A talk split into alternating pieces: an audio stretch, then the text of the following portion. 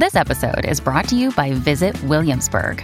In Williamsburg, Virginia, there's never too much of a good thing. Whether you're a foodie, a golfer, a history buff, a shopaholic, an outdoor enthusiast, or a thrill seeker, you'll find what you came for here and more. So ask yourself, what is it you want? Discover Williamsburg and plan your trip at visitwilliamsburg.com.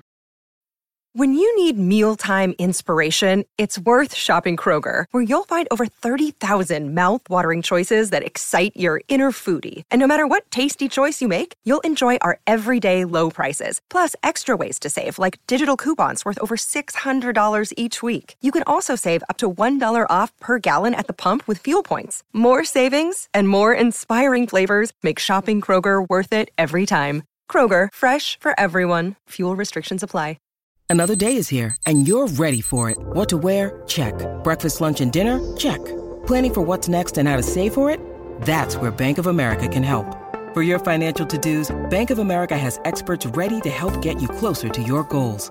Get started at one of our local financial centers or 24-7 in our mobile banking app. Find a location near you at bankofamerica.com slash talk to us. What would you like the power to do? Mobile banking requires downloading the app and is only available for select devices. Message and data rates may apply. Bank of America and a member FDIC.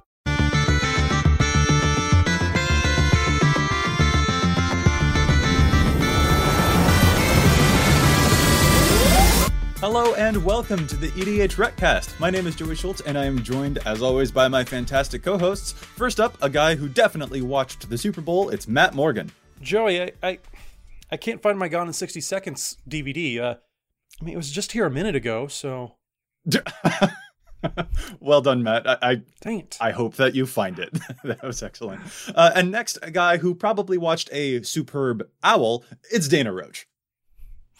Uh, the new Unset Unsanctioned was unveiled this week. Unstable went unpurchased by me, and I'm unexcited about this unconventional offering, but it's one set out of 15 unintended for us, so unbunch those undies, Twitter people. Wow. Dana, I'm going to live with you. I'm not sure if I followed all of that, but it sounds like a lot of fun. I, I was unable to keep up with it too, but I appreciate it. anyway, this is the EDH Recast. EDH Rec is a deck building website that collects data from deck lists all over the internet to provide helpful recommendations for new commander decks. And here on the podcast, we like to give all of that data a little more context. What is our topic this week, fellas? Talk about the beginning and the end steps. That yeah, exactly. There are so many cool things that can happen at the beginning of a player's turn and at the end of a player's turn. So, we wanted to talk about some of our favorite cards and our favorite tricks that you can do before your turn even starts and after your turn is over, because there's a lot of cool value that you can get from those particular stages of the game. But before we get there, we've got to announce something really awesome. We are coming up on our 100th episode, which means we're going to be doing a giveaway by the time that we get there. So we wanted to mm-hmm. let people know that we're doing this really cool giveaway and how you can enter. We'll be announcing the winners on episode 100. Yep, and this one is easy enough to do. All you have to do, followers and listeners, is follow us actually. So on Facebook, YouTube, Twitter, and then also if you leave a review on your podcast app, whether it's iTunes or Android, leave us a review, and those reviews will get you two entries in.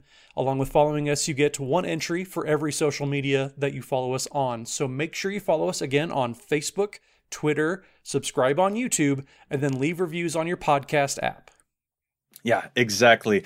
And for this giveaway, we will be picking three winners to get a pretty cool package, actually, that we're really excited uh, to deliver. So, when you win from this giveaway, you will get in touch with us to let us know two things. First, whether you would like an EDH Rec shirt or an EDH Rec cast playmat. And second, let us know which new commander you are going to be building coming up. Because what we're going to do is put together a package including some of the high synergy and top cards for that commander according to their EDH Rec page to help get your deck jump started. Very nice. This is a modal giveaway. yeah, exactly. So let us know if you're going to be building, you know, Miss Angie Falconwrath, or if you're going to be building a new Chulane deck or a Korvold deck, or if you're building Purphoros from the new Theros set. Any of that, let us know which commander you'll be building and if you'd like a shirt or a playmat, and we'll get a package together to help jumpstart that deck for you so that you can get it underway as soon as possible.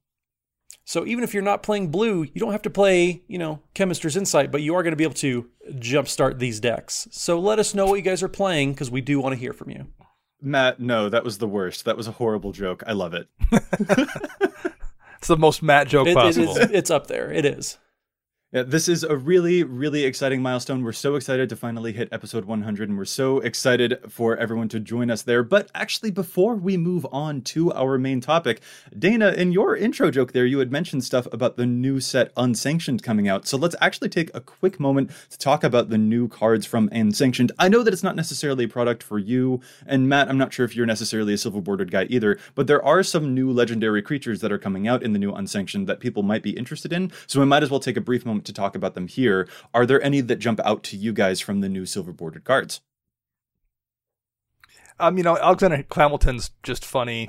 Um, as as a fan of the musical, I can respect that. His name is Alexander Clamilton, and he's indeed very wordy. Whenever you cast a wordy spell, he scries, and then he can reveal the top card of your library. If it has a lot of lines of rule text, he pumps up and can fight something. That is definitely a, a, a good homage, I would say. And, and from the art, I would assume he's not going to miss his shot. Wow. Okay. well done. Yeah. Well done.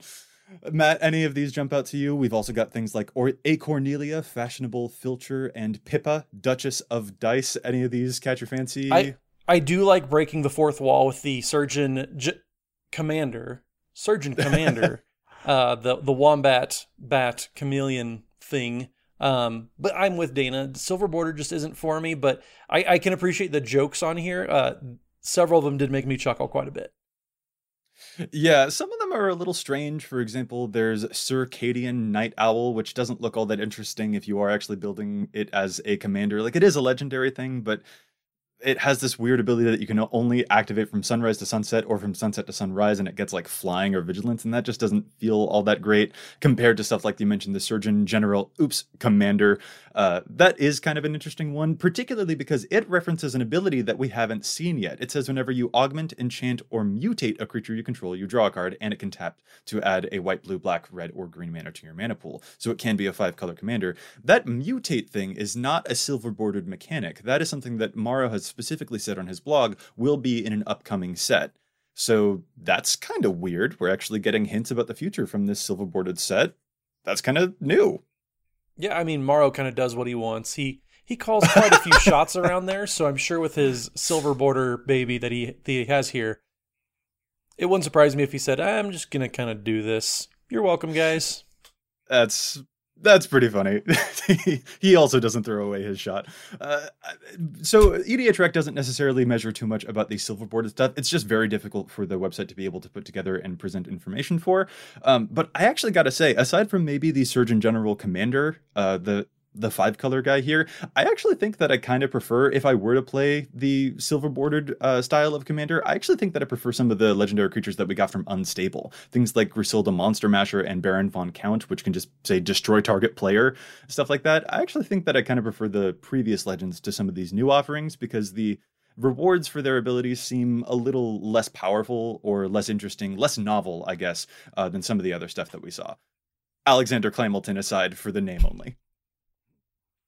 Yeah, I, I kind of agree. The, the the last set had, at least from what we've seen so far, they're a little more interesting. But, um, you know, I'm sure it'll make for a fun draft experience and a, and a and a fun thing to play once in a while. So I'm glad that that the game is is actually making things for people who want to do this kind of stuff. uh, That they're interested in in producing content for a variety of different audiences. So good for people who are into it. Yeah. I'm, I'm glad you're getting a fun set. I'm not sure that it's a draft set. I think you had mentioned draft. There, it, I think this one Did is I? actually Okay. a, a full product, and it comes with a bunch of uh, Oh, you're right. Yep. new lands for folks too. Do you guys like the new lands? Do you prefer the Theros lands? What type of big full art lands do you guys prefer? Now that we've got another awesome set of them. Yeah, the the basics for me, I mean, they're fine. The- They're probably my least favorite of all the unsets. Uh, Unhinged, Unglued, those are probably my two top favorites.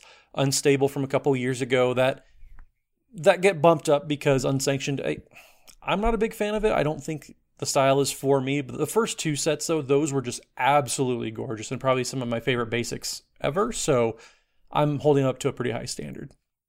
I'm kind of surprised to hear that, to be honest. A lot of folks are really liking all the new lands, but really, we are in a state where we do have such a plethora of options. You've got so many full arts at this point from Zendikar, from Amonkhet, from Unstable, and all of those other unsets, and also the full art snow covered lands and stuff like that, too. So we are kind of drowning in them. So that is actually a good point. You have so many choices now with your lands.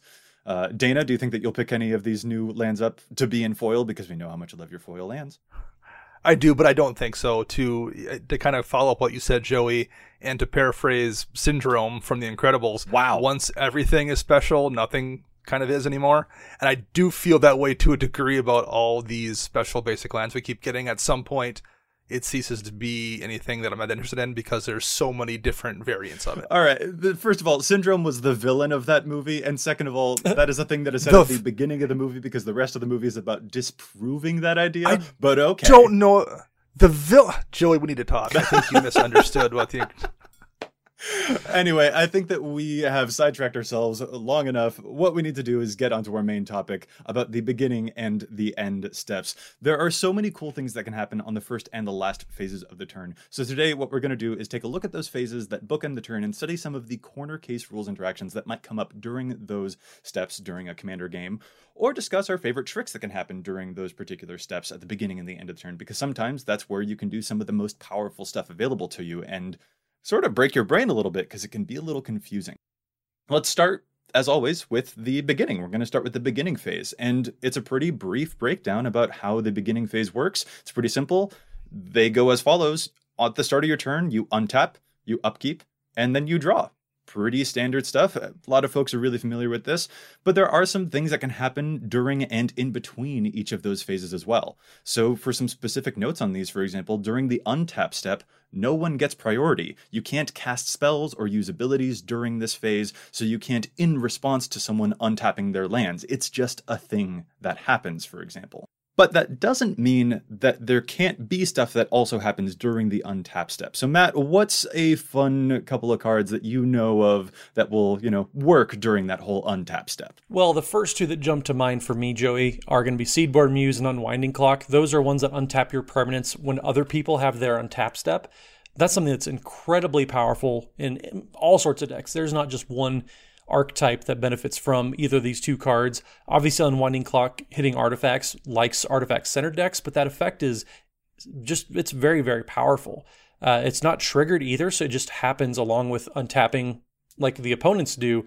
So it's not something that you can really respond to. It's not a triggered ability. It just happens. And so the fact that you get an untapped step with Seedborn Muse, for example, three other times throughout a you know a turn cycle, that's such a powerful way to just generate a ton of mana. Mm-hmm. Yeah. Oh man, Seedborn Muse was such a amazing card in my uh, Kruphix God of Horizons deck, and it's also a similar ability uh, to the card Prophet of Kruphix, which is now banned, and for good reason because it was gross. Very much. Uh, importantly, when we're talking about cards like this, though, like you said, it's not a triggered ability, which means that if you have multiple Seedborn Muses, that doesn't stack. They don't do anything. They will not make you untap multiple times. You can't respond during any of those bits because you are just untapping all of your lands when other people untap their stuff too. There's no point that you'd be able to get multiple of that effect to float mana between those phases or something like that. So that's an important thing to note about these cards. But even despite that, even if they don't work necessarily in multiples, they're pretty good on their own. Dana, what's another card that is pretty decent in the untap step too? Uh, Mesmeric Orb. Um, no one gets priority during that untap step, so anything that would cause a triggered ability during untap is delayed until upkeep. So Orb triggers each resolve one at a time during the upkeep phase, which means you can respond to those and act in between them if you want to. Ah, uh, yeah. Uh, Mesmeric Orb is so good. Every time people untap stuff, then they mill a card. It's so good to fill the graveyard. And as far as I can tell from my own personal use of the card, everyone seems to hate this.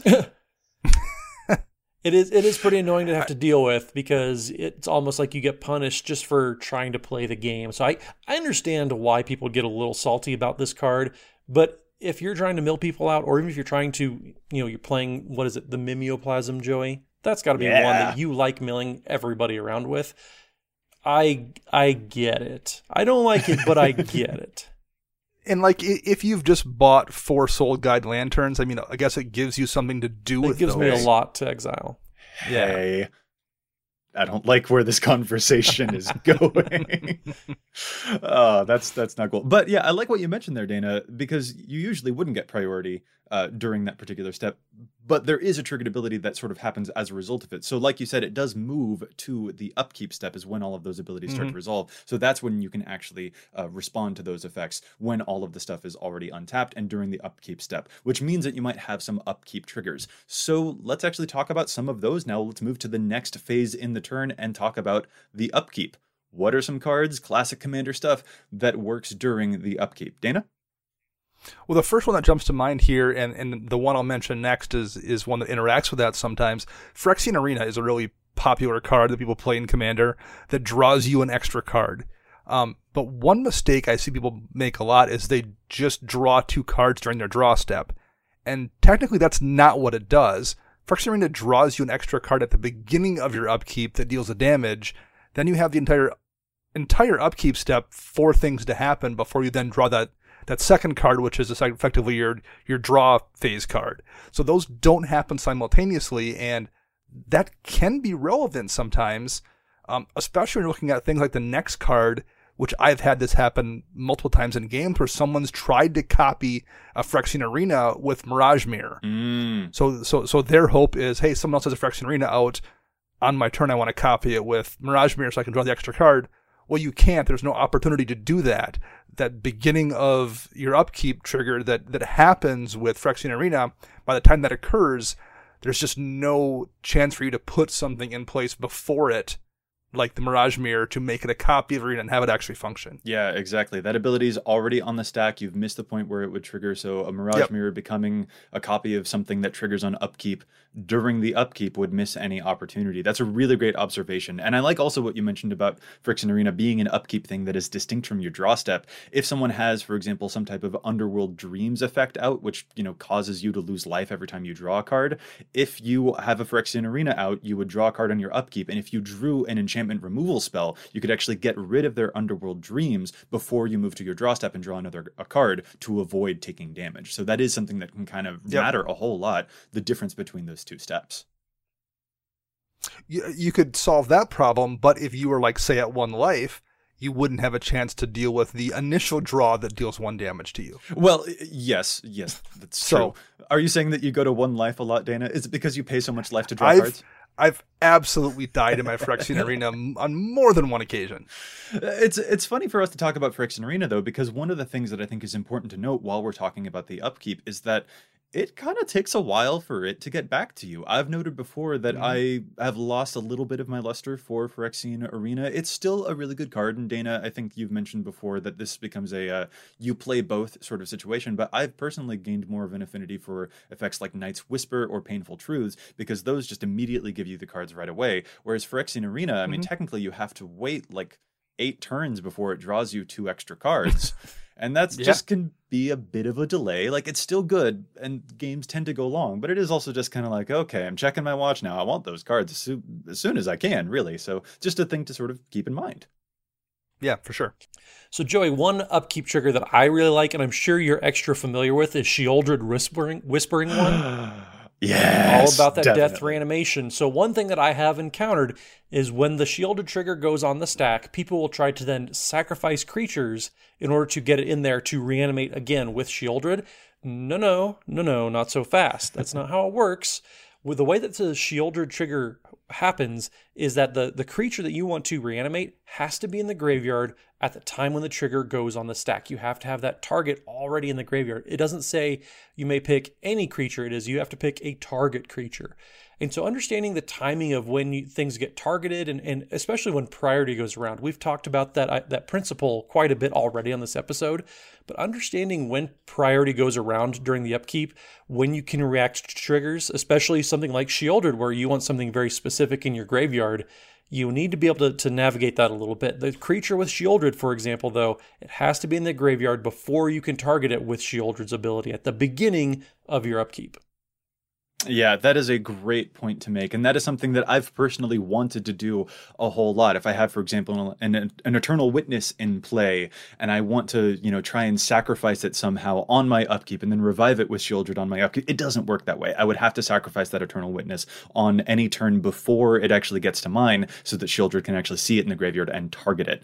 That's another thing like with the Mirage Mirror trick that you mentioned earlier, Dana. Mirage Mirror isn't going to work on that upkeep trigger either because it will already have passed and it needs to spit pick, uh, pick a specific card, um, and that can also make it a little a little sucky too. If I you know target a specific card on my upkeep and then someone else responds to it by exiling that creature that I want to get back on my shield, it's very very sad. It's just really exquisitely sad. Maybe with a Soul Guide Lantern, for example. Okay, so we're done with that. Enough of the Soul Guide Lanterns. Uh, there are some abilities that kind of contrast with this, though. So Sheoldred it's the kind of thing that you have to pick a specific target and you can't necessarily do some tricksy things to get a creature into the graveyard before that target, yada yada, the stuff that we already talked about. But there are some other commanders that do have abilities that trigger without specific targets and that check themselves once again when those abilities start to resolve. So, for example, the commander Zedruu the Greathearted.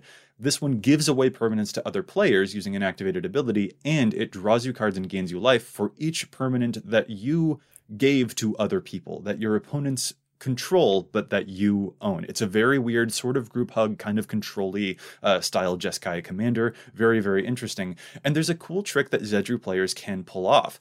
When the upkeep uh, trigger occurs for Zedruu, they can actually, in response to that trigger, activate Zedruu's activated ability to give away another permanent. Then, when the upkeep trigger resolves, she'll actually draw an extra card and gain an extra life because that ability checks itself again for the number of the permanents that you own but your opponents control.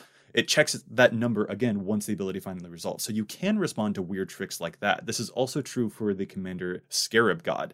This one also counts the number of zombies that you control to make your opponents lose life. So at the beginning of your upkeep, when the Scarab God triggers to make your opponents lose life, he can actually use his activated abilities to create more zombies to then make your opponents lose even more life once that ability is done resolving. And a lot of those things kind of come down to the specific wording yeah. to a degree, especially. So there's there's really not necessarily a hard and fast rule about you know, this thing does this, this thing doesn't work that way. You really have to read the card specifically and see how how the ability is worded. Yeah, absolutely. And you know, while we're on the subject of upkeeps, I feel like we'd be remiss if we didn't talk about one of the classic upkeepy cards, and that's the enchantment Paradox Haze, which is a just three mana enchantment that says that you get another upkeep after your upkeep. I mean, as long as we're here, we have to mention it while we're on the subject, right? Yeah, upkeep harmonicon yeah. or whatever you want to call it. right. I really, I really like that, Matt. That's great. You're welcome. I, am really surprised we have not got the end stepped version of this at some point yet. Oh yeah, I'm sure that that's coming down the pipeline. There are plenty of end step triggers that we'll get to later on. Uh, yeah, but there is a word of warning, Matt, that I know that you wanted to give people when it comes to upkeep steps. Yeah, so we we've been talking a lot about upkeep triggers being beneficial, but there are some that you don't want to copy. Actually, uh, up the cumulative upkeep mechanic we haven't seen very much of in a long time. So if you have Paradox Haze and a Glacial Chasm, for example, you have to put a time counter on whatever card has cumulative upkeep. A Mystic Remora, for example, also you have to put the time counter on there and pay that cumulative upkeep cost which means Paradox Haze costs you a lot of life with Glacial Chasm, or you have to pay quite a bit of mana to keep that Mystic Remora out. So it is something that you can, you know, have backfire on you a little bit. You want to make sure, mm, For if sure. you're playing Paradox Haze, keep an eye on those other cumulative upkeep cards and what else goes into the upkeep besides the good effects. Yeah, Paradox Haze definitely seems like the kind of card that you pair more with the Zedruu effects than you do with the Mystic Remora effects. But I mean, those cumulative upkeep cards that you just mentioned, those things become so much stronger because of the fact that the upkeep takes a while for us to finally come back around to. Like when I play a Glacial Chasm in my Titania deck, oh man, I feel so safe. Like people just can't touch me. That land keeps me far away from all of the damage. People like it's it's so difficult to do with it. Or Mystic Remora, that upkeep cost just is pretty small. You start off by paying one, and then another several turns happen, and then you pay two. It's not even all that unrealistic to pay three mana for a Mystic Remora because of the number of cards that you can draw and the low investment that it costs you because of how convenient it is for you to not have to pay until many turns have passed. It really scales very well with the game. So we've talked about the untap and we've talked about the upkeep, but there's also one more part, and that's the draw step. And there are some cool things that can happen in the draw step as well. Matt, what's a favorite of yours? So, I, I mean, I would be remiss to not bring up Sylvan Library. I mean, it's it's a green enchantment lets you draw cards. So, of course, I'm going to bring this one up. But this one is a draw step trigger, and and basically has some weird little interactions where you draw a card, but then you also kind of draw two cards. You can choose between the three of them, or you can just pay the four life and and keep any of them in your hand. So it is nice. It's a great card advantage engine. It's one of those things that turns your life as a resource into cards. It's fantastic and in, in it's drawing cards each time. One of my favorite interactions though is pairing this with abundance, where it's a replacement effect on abundance. So instead of having to draw those cards, then put them back, Abundance with the replacement effect, make sure that you draw the card in a different way. So not only can you control what cards you're drawing, whether it's a land or a non land, but you get to keep those cards no matter what because the cards were not drawn with Sylvan Library technically because of the replacement effect. So you just get to keep three cards every turn if you want. Man, I feel like you're that that guy tapping his forehead meme right now. It's just like you don't have to pay for life to keep cards of Sylvan Library if you never draw the cards with Sylvan Library. Exactly. Yeah, and that's also true of the card um, Underrealm Lich is another replacement effect yep. that does a similar thing where instead of drawing cards, you look at the top three, pick one, and then put the other two in the graveyard. That also doesn't count as drawing, so that's a great way to take advantage of a card like Sylvan Library, so you don't have to put any cards that you drew back because you didn't technically draw any extra cards. That is a really, really cool thing. But there's also a weird thing that can come up with Sylvan Library too because of the way that it's worded. Uh, and, and this kind of matters if you happen to have drawn any cards during your upkeep. So Sylvan Library mentions at the beginning of your draw step you draw two additional cards and if you do you choose two cards in your hand drawn this turn and then you have to pay four life to keep those cards well if you cast something like a brainstorm during your upkeep which draws you three cards and then puts two back and then you use the sylvan library during your draw step you can actually put back the cards with the brainstorm. It like counts those two because those were cards drawn this turn. And basically, what I'm trying to say is please don't do this because you might have to call a judge and they'll get mad at you. I'm already mad at you for bringing it up. There's also interactions here too because you're physically drawing those cards. Something like Alhammarret's Archive, where mm. for each card after the first one that turn, you would draw a second card. So with Sylvan Library, you technically draw an additional four cards, only have to put two back. Yeah. Oh, absolutely. Oh, that's real good. Or something, something, something like um, Psychic Possession, which is an enchantment that you can put on someone else, where you skip your draw step, but whenever an opponent draws a card, you may draw a card. Same thing. You would draw the additional cards out Sylvan Library, even if they don't keep them. Yeah. Oh, and there's a commander, uh, I call him Soul Taigam. It's Taigam Sidisi's hand, who mm-hmm. forces mm-hmm. you to skip your draw step and has an upkeep trigger instead that lets you sort of do an Underrealm Lich ability where you look at the top cards and you get to pick one and send the rest to the graveyard.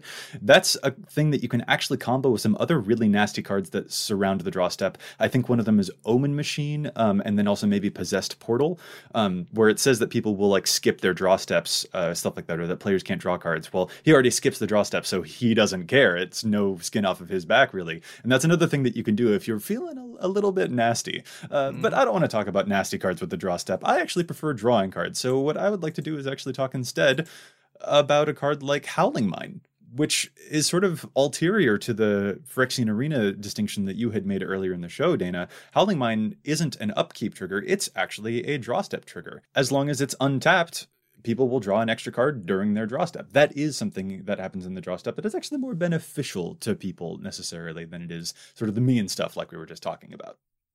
Now, now you have to have a way to tap it. You can't just tap the the artifact to turn it off. But yes, there's a lot of ways you can play around by disabling those artifacts when it's convenient to do so for sure. Yeah, that's the nasty wording that I think a lot of people forget is on Howling Mine because it was actually how'd you take the the good the nice card, the the group hug card and then start talking about, you know, depriving other people of resources, Dana? How'd you manage to do that? Yes, that is a thing that you can do with Howling Mine because if you find a way to tap it, you can prevent other people from getting uh, that ability because it says that it only works uh, as long as it's untapped. A wording that I think a lot of people forget about. But this card was designed way back when, when they had the idea that artifacts would be turned off, quote unquote, uh, if they were tapped. A thing that I'm glad that they abandoned very shortly afterwards. Uh, but yes, that is a nasty trick that you can do, and it's actually not the only nasty trick that you can do. I think that Winter Orb is worded the same way, so you can do some tap and untap shenanigans with Winter Orb to make sure that other people don't get to untap their stuff, but you do, which is Yes, that's mean. Sad. Yes, checking my notes. Very mean indeed. oh man, I want to talk about something wholesome. Dana, I know that you don't like group hug, but why'd you have to take it there, man? you know, I just assume everyone who plays group hug is going to do something awful, so that's where it went. You know, that is actually accurate. Being a group hug player myself, that just makes yeah, that tracks absolutely. Uh, there's actually one more thing that I want to talk about when it comes to the beginning phase, though. Something that supersedes all of the stuff that we were just talking about.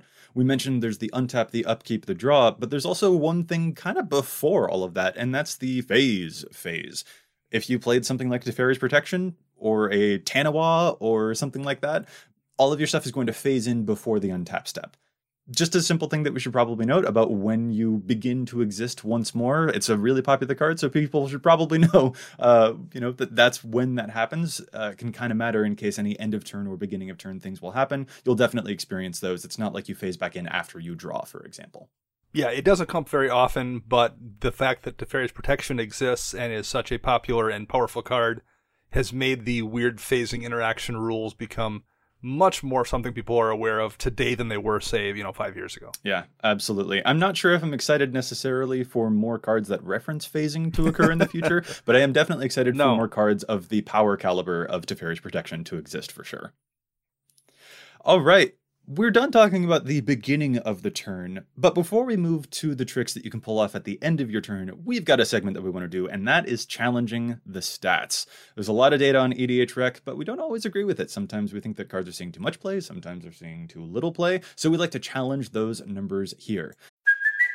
Hey, it's Kaley Cuoco for Priceline. Ready to go to your happy place for a happy price? Well, why didn't you say so? Just download the Priceline app right now and save up to 60% on hotels. So, whether it's Cousin Kevin's Kazoo concert in Kansas City, go Kevin, or Becky's Bachelorette Bash in Bermuda, you never have to miss a trip ever again. So, download the Priceline app today. Your savings are waiting. Go to your happy place for a happy price. Go to your happy price, Priceline. Matt, do you mind starting us off with Challenge the Stats? I sure can. So mine is a pretty simple upgrade, especially in a lot of these Azorius decks that are floating around. The any blue white control, any Esper control. It's just a simple, quick upgrade. Dovin's Veto is only played in 14% of eligible decks, and I want to compare that to Negate, which is in 23% of eligible de- eligible decks. Uh, they're almost the same card. Negate is a counter target non creature spell for one and a blue whereas Dovin Dovin's Veto is a white and a blue, and it cannot be countered, but also counters a non creature spell. I think those numbers should be much, much closer, as in Dovin's Veto should be in a higher percentage of decks, whereas Negate is in almost a quarter of any blue deck. I think any blue white X deck should be at least, you know, a quarter of those decks should be playing Dovin's Veto just for the sheer upside that Dovin's veto cannot be countered. So you're not going to lose a counter war because Dovin's veto is is going out there versus negate. It's just a marginal upgrade. It's not going to be earth shattering. It's not going to be some you know uh, revolutionary or, or whatever you want to call it. Any of my challenge stats, they're big deals normally. This one is a much smaller one.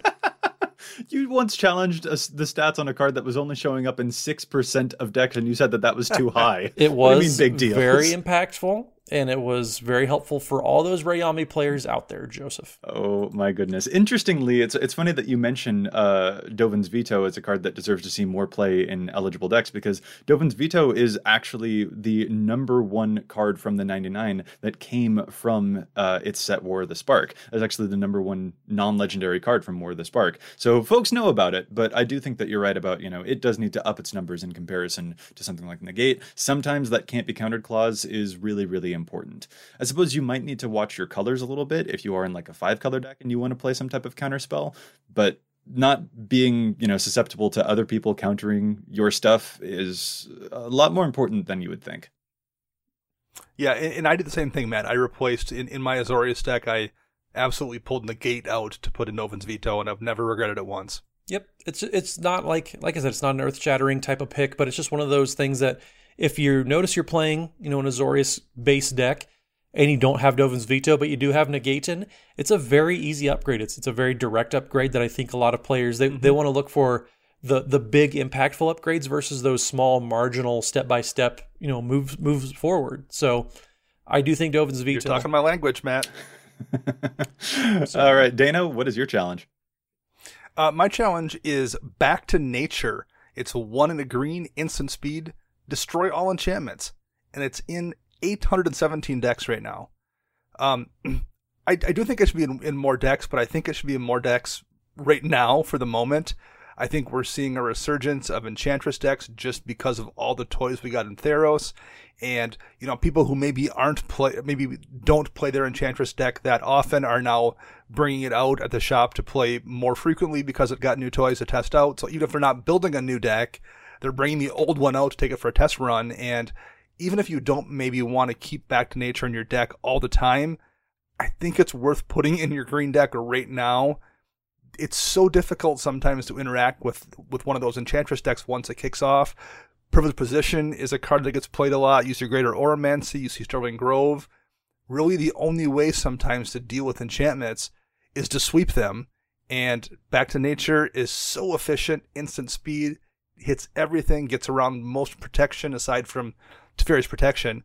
Um, it should be in more hundred than 817 decks, I think, overall, but it definitely should be more decks right now and for the next several months as people are test driving a bunch of Theros stuff. This is such a wild thing. You're talking like a standard player. You're talking about metas as they shift Yeah, relative I mean, kind to of, the yeah. introduction of new sets. And this is actually something that you also observed in the wake of War of the Spark. You were playing cards like the Elder Spell because, as you noted correctly at the time, there was a big influx of planeswalkers all of a sudden that eventually ebbed away. And I I actually think that you're totally right that we're probably going to see a lot more enchantments hitting the field. So maybe being prepared for them is, you know, worth noting. That's such a weird mindset. I haven't played standard in so long, but that actually might be prudent to start looking at the influx of new cards from new sets to see if that affects the balance of types of cards that they play, such as planeswalkers or enchantments, to wager whether to deal with them. That's really interesting, Dana. I'm an interesting guy. well, you know what? At least they're not going to be able to deal with any of the uh, the indestructible gods. That's something that Return to Nature won't Right. be able to help you out with. So that is Yep, something to very be true. aware of for sure. All right, we're going to move on to my challenge, and that actually is going to be a card for an indestructible god. I'm looking within the deck Athreos Shroud Veiled. This, of course, is the six mana god. He's a 4 7 with indestructible and that strange devotion clause. As long as your devotion to white and black is less than 7, Athreos is not a creature.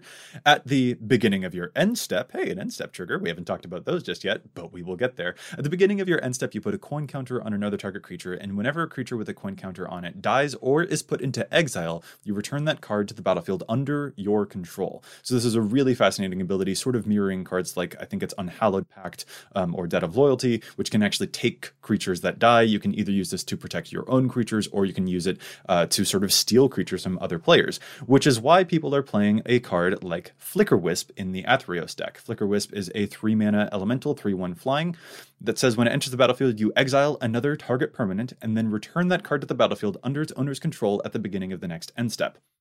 Normally, if you were to use Flicker Wisp on an opponent's permanent, it would return to its owner's control. But if it has a coin counter on it, Athreos' trigger will resolve before the Flicker Wisp returns it to the battlefield under the owner's control, because Athreos is, immediate and Flicker Wisp is a delayed one. So you can actually steal things with Flicker Wisp. And that is a really cool synergy. It's the reason that 37% of folks are building uh, Athreos with Flicker Wisp in the deck already which is definitely interesting, but I actually want to challenge Flicker Wisp here a little bit because I don't think it's necessarily as good as just a regular old removal spell would be. You can get this same effect, remove someone else's creature and then steal it from them if it has a coin counter. You can get that effect by using just something like a Curtain's Call or some other type of removal effect. Or if you lean into other creatures that actually do destroy things like Ravenous Chupacabra. There are several of these in white and black. Um, I would actually recommend leaning a bit more into those things because they have a bit more utility beyond the, the Flicker Wisp. Flicker Wisp is really good at stealing a creature that has a coin counter on it, but a regular destruction effect might be able to protect your life total. It might be able to also steal something used as a political tool. Flicker Wisp has neat synergy here, but I don't think that that necessarily outlives its utility compared to other things that will be able to do the same thing and at instant speed. See, I don't I don't hate Flicker Wisp in those decks. It's such a good utility card in general. If you're playing any enter the battlefield abilities on your own creatures, it's a good way to kind of flicker that and and get another copy of the effect. Yes, the obvious synergy with Athreos is is pretty solid. I, I will admit I didn't think of playing Flicker Wisp when I first saw Athreos. I think that percentage sounds about right as far as a card that it's obviously very, very good with the commander and in ideal situations, but even as a worst case scenario, if you need to get something off the battlefield real quick, say they have a Voltron, but you know the, the commander doesn't have hexproof, for example. A rare thing that it is a very rare thing, I agree. But you know, there there's there are worst case scenarios where Flicker Wisp is very, very good. Uh, maybe this is just a legacy player in me, and I've been blown up by Flicker Wisp enough that uh, I think it's a fairly decent card. I don't think it's the greatest. I, I do agree that it shouldn't be ubiquitous, but I do think probably that that 30 to 40 percent of decks probably are looking to play Flicker Wisp just as a general value card. See, I just kind of worry that, you know, if Flicker Wisp is being used in this deck, for example, to blink one of your creatures, what that might do is remove the coin counter from that creature. One of the strengths of Athreos is that he can load up on defense for the creatures that you either took or that you have in play. You know, if you've got an Avacyn Angel of Hope in your deck that gives all of your stuff indestructible, and then Athreos puts a coin counter on it, that Avacyn is not going anywhere. But if you are routinely putting coin counters on things, you're already getting those things back if they were ever to perish. So a Flicker Wisp might actually reset those things in a ways that I'm not sure I'm necessarily as happy about compared to something that a regular old removal spell might be able to do to either save my neck or steal a creature. Just seems like better utility there. Uh, but time will certainly tell. This is definitely an early include, but basically what I want to do right now is invite Athreos players to look a little bit, little bit more critically at the synergies that are in the deck to see what their utility actually serves. Flicker strikes me as the kind of card that is mostly used to uh, steal creatures, and then there are removal spells that would actually be able to steal creatures and protect you if the time ever arises. All right, let's move back into our topic. We aren't talking about the beginning anymore, we're talking about the end. There are only two steps during the end phase, and that is the end step and the cleanup step. So the end step is when things that trigger at the beginning of the end step will happen. Uh, note real quick here that some old cards used to say at end of turn, but that wording has been updated to now mean the beginning of the end step. So that's when you'll get stuff like your Meren of Clan Neltoth triggers, which is the best end step trigger ever because it revives things and it's lovely.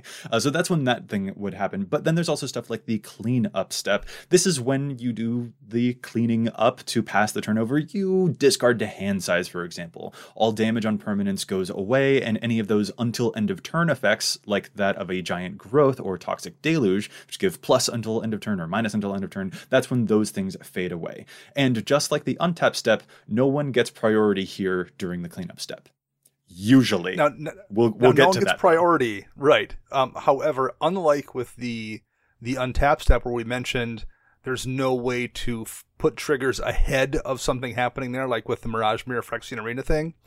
There kind of is in the end step, in that there's the there's a little window where you can cast or use instant speed abilities at the end of the second main phase. Right. So you can kind of get things in in front of at the beginning of your end step triggers in that little window there if you don't want to give someone the ability to respond with with sorcery speed effects. Yeah, exactly. At the beginning of the end step, like during your end step, in Commander especially, this is a huge piece of the game because constantly we'll be doing things like cracking my myriad landscape before it's my turn, or stuff like that. We'll cast this one instant, we'll flash this thing out at the end of your turn before it becomes mine and I untap my stuff. That is a huge consideration for a game of Commander because people usually will want to wait to do stuff until the absolute last possible second to try and maintain, keep a lot of answers up, or at least represent a lot of things uh, that they might be able to do. So the end step is really big, particularly the end step that happens right before it's your turn, and that's when people can cast those instant speed things right there during that end step. So, a good card to help distinguish between the two parts of that uh, whole end phase, between the end step and the cleanup step, a good card to illustrate this is the card Necropotence, which allows you to pay life to exile cards face down. Then, at the beginning of the end step, you put those cards into your hand. And that's when, like you mentioned, Dana, you could do things like casting instants and stuff there if you want. Then, you'll move to the cleanup step where you'll have to discard cards if you got too many cards from the Necropotence, which let's be real, a lot of us tend to do that. That's when you'd have to discard to hand size. So those are the two different steps there. Necropotence is a really good study in how to tell those two steps apart because one is when you put those cards in your hand, and then afterwards you'll be discarding cards if you have too many from there. Uh, note though, that if you activate Necropotence during your end step, you won't get those cards into your hand until your next end step, because that is an at the beginning of the end step trigger. So if you do it during your end step, you're not going to see those cards for a while. Uh, so got to time that really, really carefully. But hey, what are some other things that can happen during the end step that you guys have seen? What are some cool at the beginning of the end step plays that you guys are familiar with? Matt? I mean, pretty much anything mono red does. You talk about the new Purphoros, you talk about Sneak Attack, even stuff like Feldon of the Third Path, Ilharg the Raze-Boar. They're doing all these things where they're cheating stuff into play and then sacrificing at the beginning of the end step. You can use stuff like Sundial the Infinite to get around that, though. So, how it works is you wait till the end step happens, you put the triggers on the stack, and then you use Sundial of the Infinite while those triggers are still on the stack and ends the turn. Because what Sundial of the Infinite does is it ends your turn. Once the Sundial of the Infinite ability has resolved, all the abilities that are on the stack, all the spells, anything that says until end of turn, it everything just goes away. It clears a slate, passes the turn. It's super, super great. If I know Benny Smith, good friend of the podcast, he runs a Valduk deck and he has Sundial the Infinite to get around those sacrifice all of the elementals that Valduk makes. Because, uh, you know, according to Valduk, you have to sacrifice them at the end or at the beginning of your next end step. Sundial the Infinite gets around that because when the ability goes on the stack, it then gets rid of that gets rid of that ability, so you don't have to sacrifice them. There's all sorts of different abilities that you can do with Sun, Sundial of the Infinite. And and that's a really important uh, point to make there is that you're responding to the uh, delayed sacrifice trigger going onto the stack not ending the turn before it gets to your end step. That is a really really Correct. important distinction to make. Because if you ended your turn using the sundial of the infinite ability before it became your end step well that trigger is still going to wait until the next end step and then those cards would be sacrificed so that's not going to do any good. What you do instead is exactly what Matt mentioned. You will respond to that trigger. It has successfully gone on the delayed trigger. Will sacrifice those things, and then you exile those triggers by ending the turn as soon as so that you don't have to worry about them on any future turns. And that is a really important distinction to make that a ton of commanders like the ones that you mentioned can use. And you can also use this is kind of tricksy too. You can use Sundial of the Infinite for other cards like Chance for Glory or Final Fortune, which say that you would lose the game at the end of the next turn, but you do take an extra turn, like that can be used to again exile that I would lose the game thing. So you get a free extra turn for really cheap with these spells. And that can just be another trick that you can pull off. Like you said, Red's really good at this whole end step shenaniganery. Shenaniganery. And, and there's re- there's really no hard and fast rule here either. It's all about the wording about whether or not it's a trigger you need to deal with with it on the stack, or if you can just bypass ending the turn. Right. And also, here's kind of a funny thing. I had mentioned the card uh, Chance for Glory. Chance for Glory is a really, really weird one. says it, so it's a a Boros instant that says creatures you control gain indestructible. You take it an extra turn after this one. At the beginning of the next turn's end step, you lose the game. So, like we said, you can do exactly that thing. You end the turn in response to that delayed trigger using the Sundial's ability. So you exile that trigger, you do not lose the game. But there's a really funny thing happening on the card Chance for Glory. It says that creatures you control gain indestructible. That's forever if you don't if you manage Yes. to survive the chance of glory effect if you manage to exile that trigger with the sundial or if you survive it because of a platinum angel which says that you won't lose the game to a trigger like this your creatures are just forever indestructible now because that is not a thing that goes away at the end of the turn Yeah, that's a great little thing that I think it's really easy to miss unless you're like really digging down to the nuts and bolts of how a lot of these triggers and, and phases work. Right. But importantly, Sundial won't work on some of those things that happen until the end of turn, like the giant growths that we mentioned earlier. Sundial is useful getting rid of those at the uh, beginning of the end step triggers um, and, you know, exiling those or whatever, but it still ends the turn, which means the until end of turn effects like giant growth, that buff is going to go away as soon as the turn has passed. Dana, what's another fun thing that might happen during an end step? Um, you know, I'm kind of partial to things like the Mimic Vat tokens that you can make. Um, the way Mimic Vat works is you make a token that, that goes away at the beginning of the next end step. Um, so you can activate it during an opponent's end step after you've gotten past the beginning. Then go to your turn, untap everything, including Mimic Vat, and then make another token from the Mimic Vat with the first one still there because we have not yet reached the beginning of an end step with that token in play. So you can get two of those things in play simultaneously. This is one of my favorite tricks that I always forget.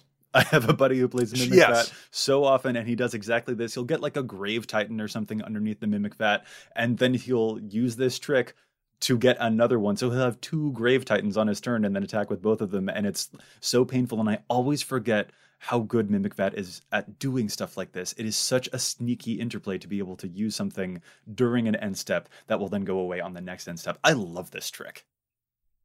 Yeah, it's. I mean, as if Mimic Vat wasn't a cool enough card. That's a just a great little kind of like corner case pocket effect that that people who play with it a lot kind of know about, and it's super easy to miss. Yeah, and it's also probably available to folks who are using effects like Kiki Jiki, for example. He has a similar ability to make a token copy of something that would, uh, you know, go away at the beginning of the next end step. He can probably do a similar thing here, where he's using it during an end step to make sure that he gets a version of it on his turn, makes another one there, so you can sort of double up on this effect in ways that people don't expect. Another fun thing that can kind of come up with uh, end steps are actually blink effects. There are a lot of blink effects that will flicker a creature, exile it temporarily, and then either immediately return it or return it at the beginning of the next end step. So there's a couple of different versions of this ability. But it's important to also note when you use them because of the thing that you just mentioned there, Dana. If you use an effect that blinks a card until the beginning of the next end step, if you use that ability during an end step, that creature won't come back until the next turn's end step. So this is a really important thing to keep in mind for a card like Roon of the Hidden Realm, who has that wording. He returns things at the beginning of the next end step. You don't want to use this during an end step on one of your own creatures because you won't see that creature for a while. But what you could do is use it on an opponent's creature during an end step because then that creature won't be back until the beginning of the end step afterwards. And that might be able to like get a blocker out of the way for an extended period of time, as opposed to the normal sort of cadence that we associate with Blink. This is actually something else tricksy that you can do by sort of flipping from one end step into another, the way that you mentioned, like with that Mimic of Bad ability. So, Joey, this kind of reminds me a little bit of one of your favorite commanders in Feather the Redeemed. So, you talk about how you like to time everything. You don't want to wait until the very last possible moment because Feather, the way that she works, you want to get those things back and you want to use them during either combat if you're playing your combat tricks or during your second main phase because if you wait too long, you're not going to get them back for quite a while.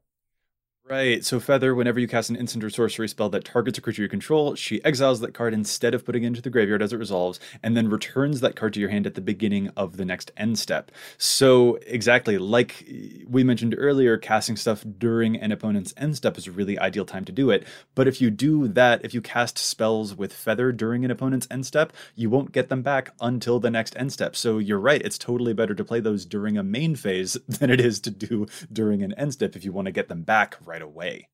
Yep. And it's a perfect way to keep your hand full. I know when we played, you always seem to have at least 15, 20 cards in hand because everything's a cantrip in that deck. And then you get that spell right back and you're just going to cantrip even more. So the way that you always sequence those things, I I will give credit where credit is due. You played it okay. Okay. I appreciate it. Yeah, it, it is uh, definitely a treat to see when the Boros deck is the one that's drawn the most cards. And with the most mana, you had Smothering Tithe and just everybody was Ah, everyone was it's V she's so jelly as the kids would say. She's so so good. But yeah, keeping an eye on the timing and knowing about the way that her ability interacts with the end step is really important to playing her well. So yeah, making sure that you are aware of the timing of when you would get those cards back on the end step, really really important thing there. What about the cleanup step though? Are there any interactions that you guys know of that might happen not at the beginning of the end step or during the end step, but during the game's cleanup phase? Anything that might happen that's a little tricksy there? The most obvious, I think, and probably most common one that people see is with the Gitrog monster. Mm. Um, the Gitrog monster draws you a card whenever lands go to the graveyard from anywhere. Um, this includes lands you discard, and in this case, ones you discard to go down to seven cards if you have more than seven in your hand. So typically, when you get to your to, to that, that step at the at the very end of the game, the last thing you do is discard cards, and that's just where things end. The Gitrog monster kind of changes that because it then forces a trigger onto the stack, allowing you to draw a card, which you know then puts you back to eight, when you then have to discard again. And assuming it's a land card, then you draw again. So like, the Gitrog monster keeps basically kind of keeps you from ending the turn, and that's really how the combo works in that deck a lot of times. That's the intent to be able to keep that turn from ending, to keep drawing till you get down to where you want to get to. Yeah, this is an interaction that I actually messed up quite a bit when I was playing both uh, Gitrog and Windgrace because you don't get to keep that card. If you have eight cards in hand and then you move to the cleanup step and you discard, the game backs up because it sees a trigger is supposed to happen. This is what we mentioned earlier when we were moving into this section. We said that you don't normally get priority during a cleanup step. Well, this is that potential exception because when you, you know, discard a land with Gitrog during the cleanup step, the trigger needs to happen, so the game lets you do that. So you would draw a card to the Gitrog's ability, and then if that's a land, or well, you, would have eight cards, and then you again have to discard because you'll move through the cleanup mm-hmm. step. The cleanup step is not satisfied, so you do still have to discard. And if you discard another land, like you said, it can continue to go, and the game will wait until you discard a non-land card to be satisfied with that cleanup step. Um, this is also something that can happen with uh, madness cards too. Madness cards can be cast during a cleanup step sort of deal because you've got a, an ability there that could work because you technically discarded that card. So normally people don't get priority during an end step, uh, sorry, during a cleanup step. But this is actually one of those situations where people could get priority because if you would draw a card with that Get Gitrog trigger or cast a Madness spell, people might be able to respond to those things. So this is a situation where you can force priority to exist in the cleanup step, even though it's weird. Yeah, I mean, in in in the case of like madness, you can actually cast those spells, which is something that just doesn't ever happen during that point of the game basically outside of madness. Yeah. And man, I see discarding cards for value, that feels real good, guys. See, this is why I like things like the bounce land so much, because you can discard cards and you get more value from it, and then the graveyards are the best thing. See, this is a I love the cleanup step. This is one of my favorite things. Uh, it's it's something that all necromancers out there probably need to study a little bit more as part of like their reanimation, boogles and bones, whatever you lessons you know that you're taking and step is one of those important things too yeah, there's so much that can happen during these end step. Like I mentioned at the top of this particular section, Meren of Clan Neltoth, she happens, she's got a trigger during the end step, and it's so good. And I'm really excited to see as the game goes forward and we're seeing more cards develop specifically for Commander. I'm personally excited to see more of the abilities that happen during the end step. If you look at any ability on cards that are coming out nowadays, you see a lot less upkeep triggers and a lot more end step triggers because of commander really we don't want to wait super super long to be able to get those abilities. We would actually prefer to get some of the value right away because nothing hurts so much when you play the card and it does nothing and then someone gets rid of it and it would have done something on your upkeep but you just weren't able to get there as opposed mm-hmm. to the effects that happen during the end step where you would get value from them right away. Those are just so much more powerful. So i'm really excited to see the way that the game develops going forward from there to have more of those end step triggers because that really can be so helpful during a game of commander. Very much and hey, maybe one of these days we'll even get that uh that upkeep harmonicon like you mentioned earlier. Yeah, in-step harmonicon. That paradox haze harmonicon, exactly. Maybe that is a thing that will happen one day in the future. There's so much that can happen during an end step and an upkeep, and it's really good to know what type of value you can get from there because some of the most powerful things can indeed happen during the beginning and the end of the turn. With that, though, I think we are going to call this episode to a close. I'd like to thank my co host so much for joining me. And if any of our listeners would like to get in touch with us, where can they find you all? Matt? You can find me on the Twitter and now also find me on Twitch at Mathimus55. And Dana. You can find me on the Twitter birds at Dana Roach, and you can hear me on my other podcast, CMDR Central. And I'm Joey Schultz. You can find me at Joseph M. Schultz on Twitter. You can find the cast at EDHRECcast on Facebook and Twitter. And if you have a question, a keen insight to EDHREC's data, or maybe a challenge the stats pick that you think we should know about, you can contact us at edhrecast at gmail.com. And don't forget about our episode 100 giveaway. You can follow us on Twitter, on Facebook, and you can be subscribed to the podcast on YouTube. And those will all count as entries to the giveaway. And you will get two entries if you leave us a review on a podcast uh, reviewer, such as something like iTunes and whatnot. So make sure that you are following us on those platforms and that you leave a review to be entered for that awesome giveaway. Listeners, what are your favorite tricks and cards that work at the beginning or at the end of the turn? What are the ways that you have found to get amazing value from those phases of the turn? We'd love to hear about any cool cards and interactions that you've got during those particular steps and phases. We'll be back at you next week with more data and insights, but until then, remember EDH wreck your deck before you wreck your deck.